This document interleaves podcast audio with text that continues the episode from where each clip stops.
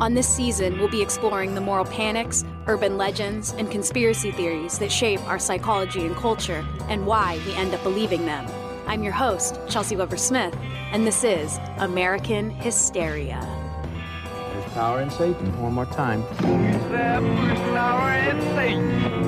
Parents were actually saw their child summon the Dungeons and Dragons demons into his room before he killed himself. Another scripture says that if you bring an abomination or an accursed thing into your house, then you will be accursed like it is. Would you say these toys are accursed to God? Oh, I would guarantee it.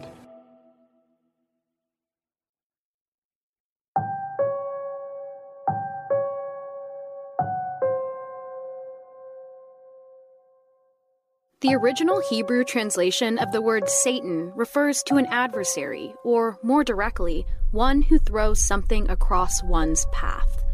In the Bible, the word Satan can certainly refer to the Satan, the actual character of the devil himself, but just as often also refers to a Satan, to whatever challenges you as you move through your life's journey. The entity of Satan, often seen as the fallen angel Lucifer, one who rejected the authority of God, has long been the symbol of the world's ultimate evil, the evil beyond humanity itself, the pain, the suffering, the death, and depravity, all made into a convenient villain that we can experience together. The satanic panic of the 1980s and early 90s is truly one of the most mystifying things I've ever studied.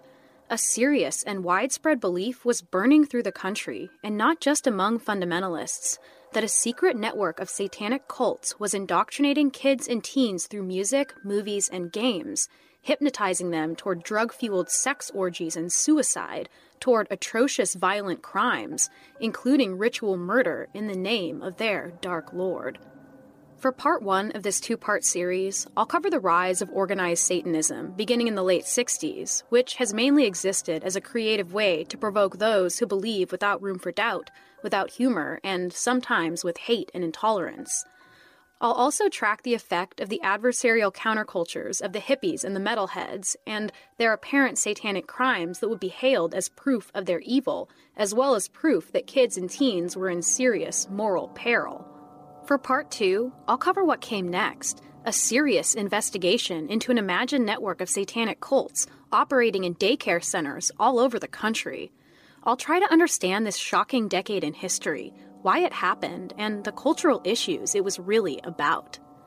As we'll see, the devil was everywhere in the 1980s, controlling everyone, most frighteningly, the young and impressionable, the wayward teenagers, the unsuspecting, unsupervised children. He was hypnotizing them with secret messages and backwards rock songs, teaching them occult magic in episodes of My Little Pony, and seducing them toward suicide through role playing games believed to emit tiny screams when burned in a fireplace, all while helping religion blur into politics for good. What is the story that you'd like to tell us? The story is that I think that the devil has been the guy that's kept the church in business for many, many years. Without him and the concept of evil, where would the church be? Are you planning on training a lot of little devils? Only those that wish to become little devils. Do you have any little devils? Oh, yes, I have two. Are you going to raise them as satanic kids? Certainly, but not to go around chopping people up or sacrificing human beings, just to. Uh... That would be the greatest reward of all if your kid some night would creep in and set fire to you and your lion. well, no. Huh? No. And then dance around with pitchfork and say, Look at Daddy, look at Daddy. Huh? That was Anton LaVey on Joe Pine's confrontational talk show in 1970.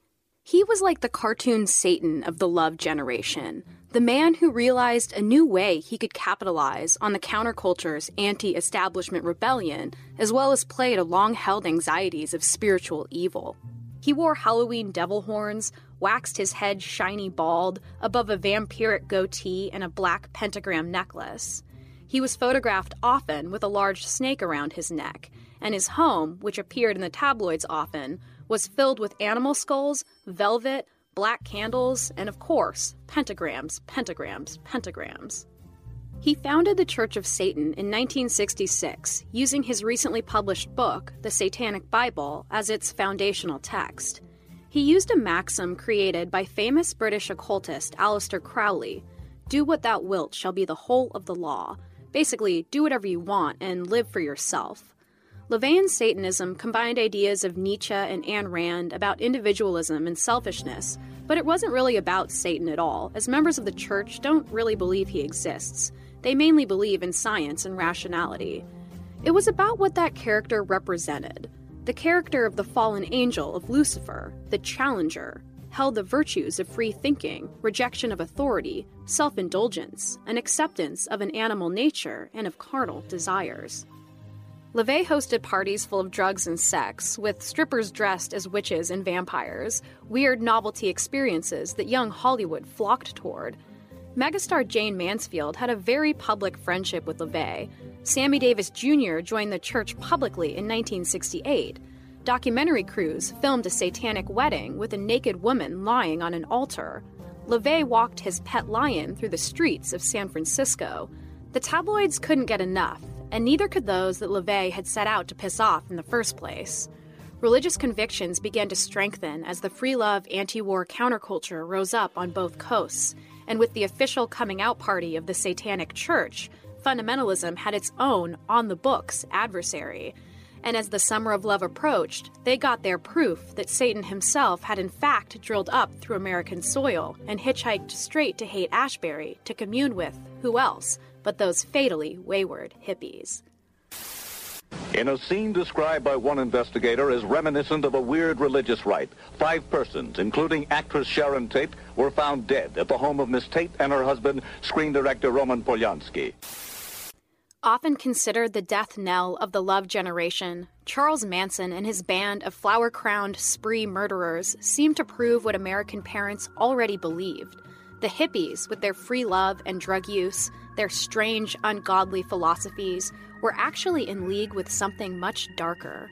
Assumptions that the Manson family were a satanic cult were presented early on, and then prosecuting attorney Vincent Bugliosi spun a whopper of a story about cultic mind control, the race war Manson wanted to invoke with ritual murders, and the hidden messages he believed to be in Beatles songs. The feeling began permeating the country that Satanist cult leaders like Charles Manson were more common than could be imagined, and that these bearded Pied Pipers were leading teenage girls and boys out of their hometowns onto sex and drug fueled communes and into unspeakable occult criminal activity. Just a year before the Manson murders, Rosemary's Baby had been released, a horror film about a young woman's disturbing run in with a cult of devil worshippers run by her landlords who secretly impregnate her with a child of Satan. It was directed by Roman Polanski, who at the time was married to actress Sharon Tate, the most famous victim of the Manson family, who was stabbed brutally while pregnant with Polanski's baby that very next year. The story was an eerie coincidence that some believed was not a coincidence at all, but some kind of proof of the dangers of occult filmmaking. Four years later, The Exorcist, a film about the demonic possession of a young girl and a priest's attempt at helping her and her family, terrified America, producing true fits of fainting and vomiting. I fainted like 10 minutes after the first beginning of the movie. I passed out in, in about the first half hour, yeah. Oh. oh, God, I can't believe it. I'm just nervous. Famous scenes include the young girl puking violently, her head turning all the way around, and of course, most shocking of all to delicate sensibilities, violently masturbating with a cross while spitting out graphic blasphemies. Rumors soon spread about the film's very own demonic curse. During a screening in Rome, a storm surged around the theater as the audience filed inside. Shortly after, a giant 400 year old cross on top of a nearby church was struck by lightning, causing it to fall dramatically into the plaza below. An extra in the film, Paul Bateson, would go on to become a serial killer, murdering six men. Mysterious deaths seemed associated with the cast. Objects would move on their own, phones would fall off the hook. Late in the filming, The Exorcist hired a real exorcist to cleanse the studio. All these unexplained events led credence to the idea that satanic films could actually hold real satanic power, the supernatural seemed to be showing itself in a pop culture that had rejected traditional values, and the growing superstitions of a nervous nation allowed fertile ground for religious hucksters to make some serious money. I got saved in 1966. I have a three inch scar on my wrist where my friends used to cut my arm and bleed my blood into a cup and mix it with wine and urine and drink it for communion to Satan. I was involved as deeply as you can get. 70s Christian comedian Mike Warnke looked a little more flamboyantly rock and roll than his Christian contemporaries, sporting a single dangly earring and long curly hair. After sharing his testimony on stage, he published his memoir, The Satan Seller, in 1973, in which he goes from orphaned teenage drug addict to satanic high priest to evangelical convert. This book has it all child sacrifices, orgies, kidnapping, ritual murder, and magic spells. He even dedicates a few pages to the fourth level of working professional Satanists. That's right, the Illuminati. Thanks, Mike. And with that, the idea that there was a secret network of underground Satanists became a best selling Christian sensation, and Mike, the trusted authority.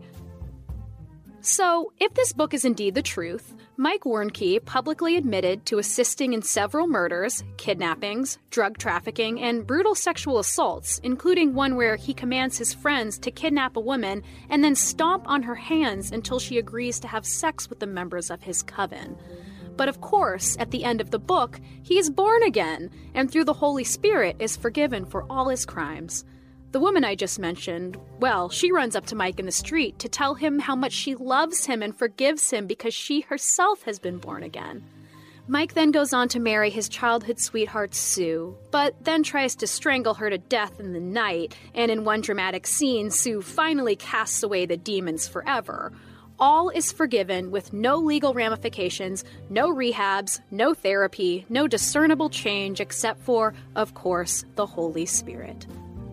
Then the couple, wholly healed and hella holy and ready to influence the masses, start their own popular ministry to spread these very socially responsible and emotionally healthy messages. The Satan Seller was not fully debunked until 1991, when it was revealed through an expose in the Christian magazine Cornerstone that Mike's family and friends stated on record that during the time of the alleged satanic cult activity, Mike was a clean cut young Christian, one who only hung out with other Christian students. At the time, he claimed to have bleach blonde hair and six inch black fingernails. At the time, he was allegedly drinking blood and eating pinky fingers. He was actually spending his time bowling, playing croquet, and eating ice cream sundaes down at the local soda fountain. But before the official debunking, Mike would appear as an expert not only on fundamentalist programs, but also on the most mainstream TV talk shows that existed, including Oprah, Larry King, and 2020, which all treated his outrageous story as indisputable fact. His ministry was forced to close its doors only a 100 days after the expose came out, and it was found that he was taking an $800,000 salary while claiming the ministry desperately needed more donations. Mike still swears that much of what he wrote was the truth, and the effect the book had essentially made that so anyway, at least in the minds of hundreds of thousands, if not millions of people, who connected the rock and roll image of Mike's past satanic self with a rising counterculture even scarier than the one that came before. More after this. You ever notice how finding time and energy to do the most basic human necessity, eat literal food, has become just another exhausting task jammed into our increasingly inhuman schedules? Well, your spring can be a little more stress free with Factor. Factor will provide you with delicious, never frozen, ready to eat gourmet meals that are chef crafted, dietitian approved, and ready to eat in just two minutes.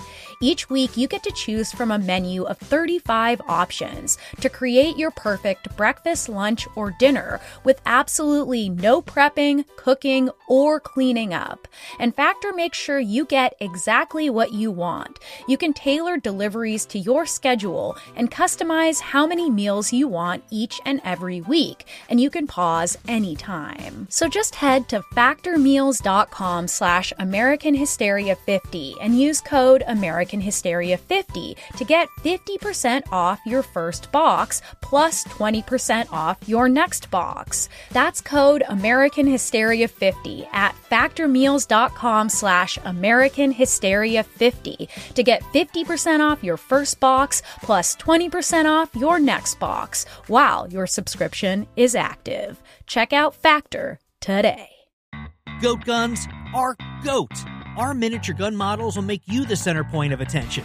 Display them at your office desk, bookshelf, or man cave. Collect and customize goat guns to your own liking.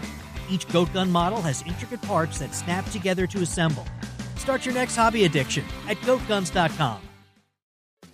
Hey, podcast listener. Do you love talking about movies, music, TV, comics, and games? Then you should be listening to the Great Pop Culture Debate, back and bigger than ever for season 9. This season, the panelists discuss the best James Bond film, the best Elton John single, the best Nickelodeon original series, the best Batman villain, and so much more. Find the show wherever you listen to podcasts or head to greatpopculturedebate.com. More than 100 topics are already available. Subscribe today. And now, back to the show.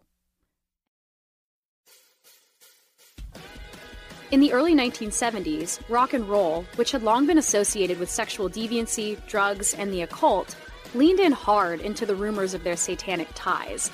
The heavy metal pioneers Black Sabbath began as a group called the Polka Tulk Blues Band, but one day, as they were searching for a new name, they saw the title of a 1963 horror film on a movie theater's marquee. They chatted about how funny it was that people paid to see horror movies, that they paid to be scared, and that maybe they could bring horror into popular music. Guitarist Tony Iommi came to the other band members, including singer Ozzy Osbourne, with an unorthodox new idea to match their horror persona. Instead of the standard musical sequence used in blues music, he showed the group a different sequence, known throughout Catholic history as the Devil's Tritone, famous for the rumors of its banning by the Church. It sounded dissonant, off, almost demonic, and it worked. The new counterculture, the new adversary, was even scarier than the hippies because they were bold and in your face about their allegiance to the Prince of Darkness. A movement was sparked, one covered in leather and giant hair, tattoos and chains, tight pants and inverted crosses, all built on creating an opposite, an adversary, to the Christian majority. By the early 80s, fundamentalist preachers and televangelists all over the country were playing rock and heavy metal songs backwards, studying their strange sounds like righteous detectives. They focused, most famously, on Led Zeppelin's popular hit, Stairway to Heaven. A televangelist named Paul Crouch claimed that the secret satanic messages he could hear proved that the band was in cahoots with the devil and was subconsciously persuading young people to follow the path of the occult. All right, we'll go on. You, will hear, here's to my sweet Satan, and it, then you'll hear there's power in Satan. Well, let's just let's just go on.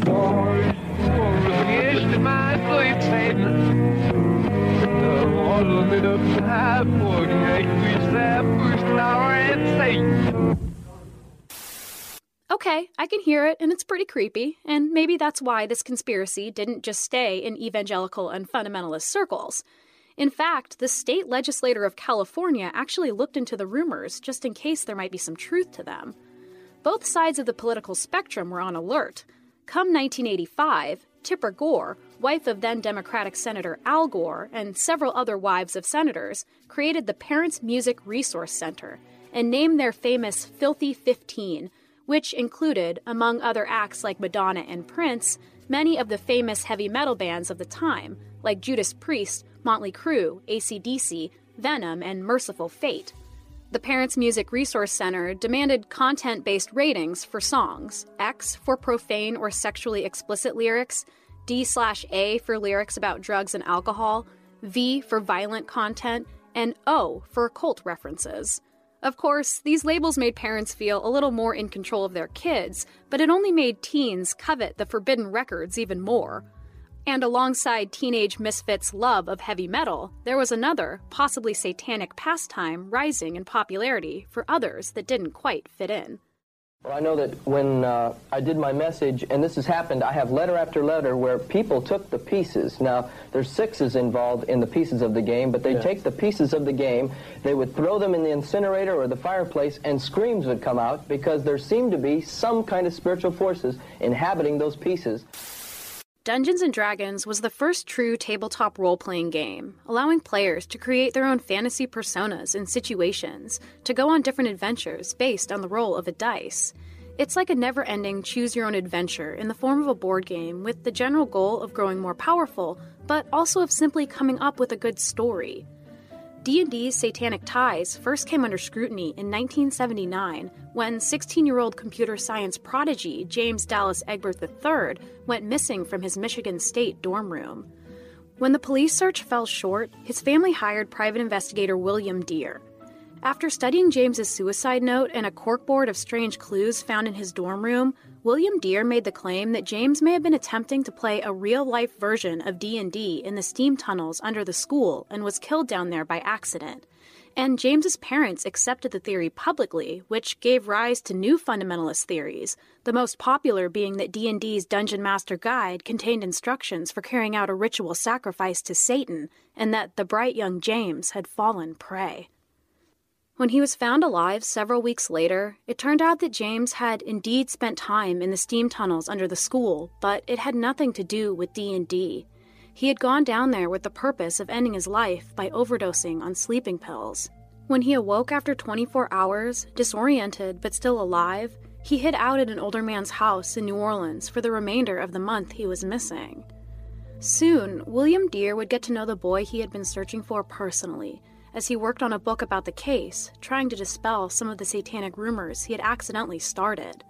It turned out that James had been suffering from serious depression and drug abuse, buckling under academic pressure from his parents, as well as serious loneliness. James was also very likely gay, and William Dear believed his parents cleaved so desperately to the D&D narrative so that they could avoid the topic of his sexuality being leaked to the media. And then, two years later, another player, one named Irving Lee Pulling, shot himself in the chest. Understandably devastated and looking to find something to blame for the horrible tragedy, Irving's mother, Patricia Pulling, made the claim that Irving's principal cursed her son using D&D and that countless other teen suicides could be linked to the game. A devout Christian, already aware of D&D's demonic reputation, Patricia founded BAD, bothered about Dungeons and Dragons. Bad defined D&D this way: a fantasy role-playing game which uses demonology, witchcraft, voodoo, murder, rape, blasphemy, suicide, assassination, insanity, sex perversion, homosexuality, prostitution, satanic type rituals, gambling, barbarism, cannibalism, sadism, desecration, demon summoning, necromantics, divination, and many other teachings. Like televangelists, Patricia believed that this role-playing game was just a cover, and what D&D really contained were covert instructions for rituals in which susceptible teens would be hypnotized into out-of-control sodomy-filled sex parties presided over by Satan himself. And if the devil could use a board game to possess teens, couldn't he do similar things to kids? That was the question on one man's mind while deep into a 14 day fast that was requested directly by Jesus Christ himself. Devout Christian Phil Phillips wandered aimlessly into an early 80s toy store and was struck by a frightening image a plastic figurine holding an occult symbol in its hand. Pale faced, he approached the register, purchased the toy, and then staggered out in what I can only imagine was a hunger induced stupor clutching the action figure in his clammy palm, unsure of why he had bought it. By his own account, he tossed the toy in his back seat and all but forgot about it until God spoke to him a few days later, telling him about how the toy industry controls the youth with occult magic. This sparked Phil to undertake an intensive investigation into popular toys and the Saturday morning cartoons that were used to sell them, shows like He Man and Thundercats, Care Bears, and Rainbow Brite. Here's a mashup of Phil talking to fundamentalist talk show host Gary Greenwald in 1984. A little boy was seen out in the parking lot with He Man in his hand, running around in circles saying, He Man has more power than Jesus. The Care Bears use the Care Bear stare, which is a power beam coming from the center of their stomach. What I'm seeing in Care Bears is almost like they're setting up their own religion. This is Teela.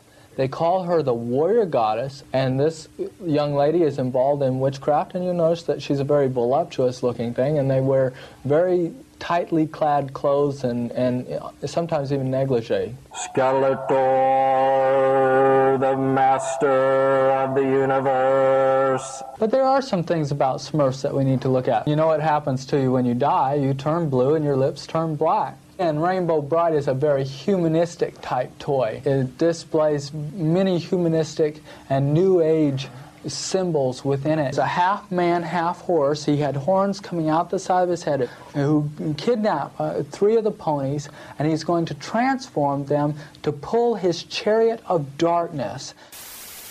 Just like with every panic we'll cover, there is a kernel of truth to these fears, some real examples of crimes that had at least some mention of Satan involved. New York serial killer David Berkowitz, known as the Son of Sam, committed a series of Lover's Lane murders in the 1970s, his confessed motive being that he was commanded to kill by his neighbor Sam's satanic dog.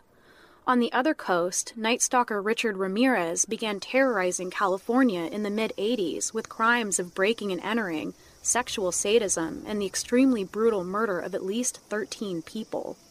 Ramirez was a self proclaimed Satanist, using pentagrams at the sites of his murders and forcing his victims to swear on Satan when he asked them questions.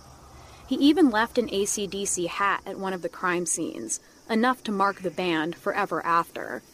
When Ramirez entered the courtroom for the first day of his trial, he had a pentagram drawn on his palm, which he revealed to the jury as he yelled, Hail Satan! In addition, drifter serial killer Otis O'Toole, who's considered responsible for the murder of John Walsh's son Adam, who we talked about in our Stranger Danger episode, made claims that he had killed in the name of a widespread satanic cult called the Hands of Death that had contracted O'Toole and his best friend and fellow drifter serial killer Henry Lee Lucas to kill for them, offering 10 grand per murder. And then there was 17 year old Ricky Kasso, a troubled misfit with an interest in Satanism, who brutally murdered his friend Gary Lauwers in the woods of Long Island in what police and the news reported was a satanic ritual crime. Ricky, Gary, and their three buddies were high on LSD or mescaline or both and had just lit a fire in the wet evening, using Gary's socks and denim shirt sleeves as kindling. At some point, the evening took a turn and Ricky freaked out attacked Gary, bit him on the neck, and then stabbed him more than 30 times and sliced his eyeballs out. Ricky, known locally as the Acid King, had been kicked out by his parents in his early teens after several failed rehab attempts and psychiatric intakes. He started sleeping in the woods outside his family's suburb, taking copious amounts of drugs and reading Anton LaVey's Satanic Bible. He was found digging up a colonial era grave for unknown reasons and was arrested a year before the murder. In reality, Ricky had serious untreated mental illnesses and was taking a ton of psychoactive drugs. Police discovered that the murder was, surprise, surprise, not a satanic ritual, but a revenge killing for a stolen batch of PCP. Ricky Kasso committed suicide in jail just 48 hours after his arrest and in much the same way that the Manson family became the symbol for the hippie generation's downfall, he became the symbol for the heavy metal generation's final form, proof to fundamentalists that they were right all along. The photos of his arrest held the same manic energy as the photos of Manson did, and just to top it all off, he was wearing an ACDC shirt. These killers did not murder because of some kind of involvement in organized Satanism. It was just an easy stamp to mark on their crimes, an excuse for their ugly behavior, a narrative guaranteed to get a ton of attention from the media and maybe an insanity plea. The son of Sam admitted, through several interviews with his court appointed psychiatrist, that the demon story was nothing but a way to commit violent crime without taking personal responsibility. He felt the world had rejected him and he wanted revenge, especially against women in general, who he believed did not pay him the attention he deserved. Criminologists believe that Richard Ramirez was simply a thrill killer who latched onto the symbolism of spiritual evil. He was likely a clinical narcissist, one who loved the attention a public trial afforded him, showing up in dark clothes and dark sunglasses, ready to prove to America that he was an enigma. Investigators also discovered, of course, that Otis O'Toole and Henry Lee Lucas were not paid by a satanic network. They were just run of the mill, horrifying serial killers. But the real stories didn't seem to matter, not when compared to the lurid tales of a national satanic hypno cult, because the signs seemed like they were everywhere, and any poorly spray painted pentagram or Hail Satan became definitive proof of a local Satanist coven, one that was certainly plugged into the national network, rumored to reach Illuminati levels. But of course, no evidence of such a network has ever been found. It is true, though, that to this day, members of the Church of Satan, as well as the newer Satanic Temple, do all sorts of things to antagonize fundamentalists while fighting for equality. From challenging Missouri's conservative abortion laws on the basis of their own religious beliefs, to erecting a statue of the goat god Baphomet and demanding it be placed on legislative property next to a six foot marble slab of the Ten Commandments, which they view as violating the separation of church and state. So, if you consider Satan to simply be an adversary, as the original translation suggests, then the organized Satanists were truly satanic, as were the hippies and the metalheads and the beats and the flappers that came before, all of whom were called satanic in their time. Countercultures, no matter how flawed, by necessity question the reality of the majority's belief structure, throwing serious sticks across their path at every step.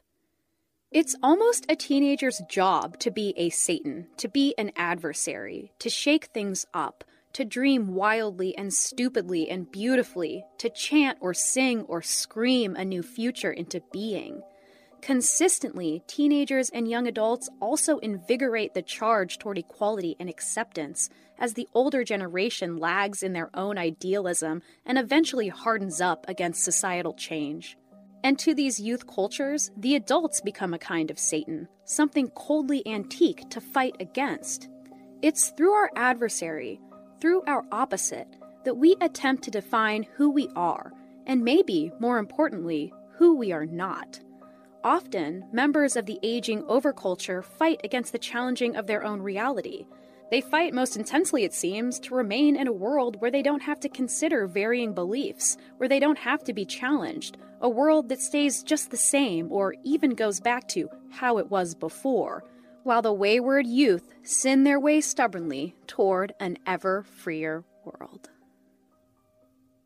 Panics around the satanic cults of the 1980s were yet another sleight of hand, another psychic dumping ground for growing anger and anxiety about moral decay, the morality of the youth, and the future of a country moving, somewhat steadily in the 1970s, toward a rationalist, sex positive, feminist future. The demonically possessed women of 70s horror, one a 12 year old girl and the other a pregnant mother, are easy representations of the underlying anxieties that were simmering. Anxieties that, as we have seen and will further see in part two, boiled over in the 1980s into an all out culture war. Something important I've yet to mention is that alongside these panics over Satan's influence, a new movement was quietly growing, one that would alter the course of our country dramatically. These progressive societal changes around the rights of women and the changing landscape of sexuality inspired famous televangelist Jerry Falwell to challenge the previously held belief in Baptist circles that politics and religion should be kept separate. Upset by what he saw as the widespread destruction of the nuclear family, he launched the Moral Majority Movement in 1979 in order to mobilize Christian voters to vote on specifically Christian issues, gaining membership in the millions. The rise of the moral majority was running exactly parallel to these satanic panics, providing a sensational adversary that strengthened their cause all the more. With their support, born again actor Ronald Reagan would become the President of the United States in 1980, and the fundamentalist influence on the political right would be cemented for good.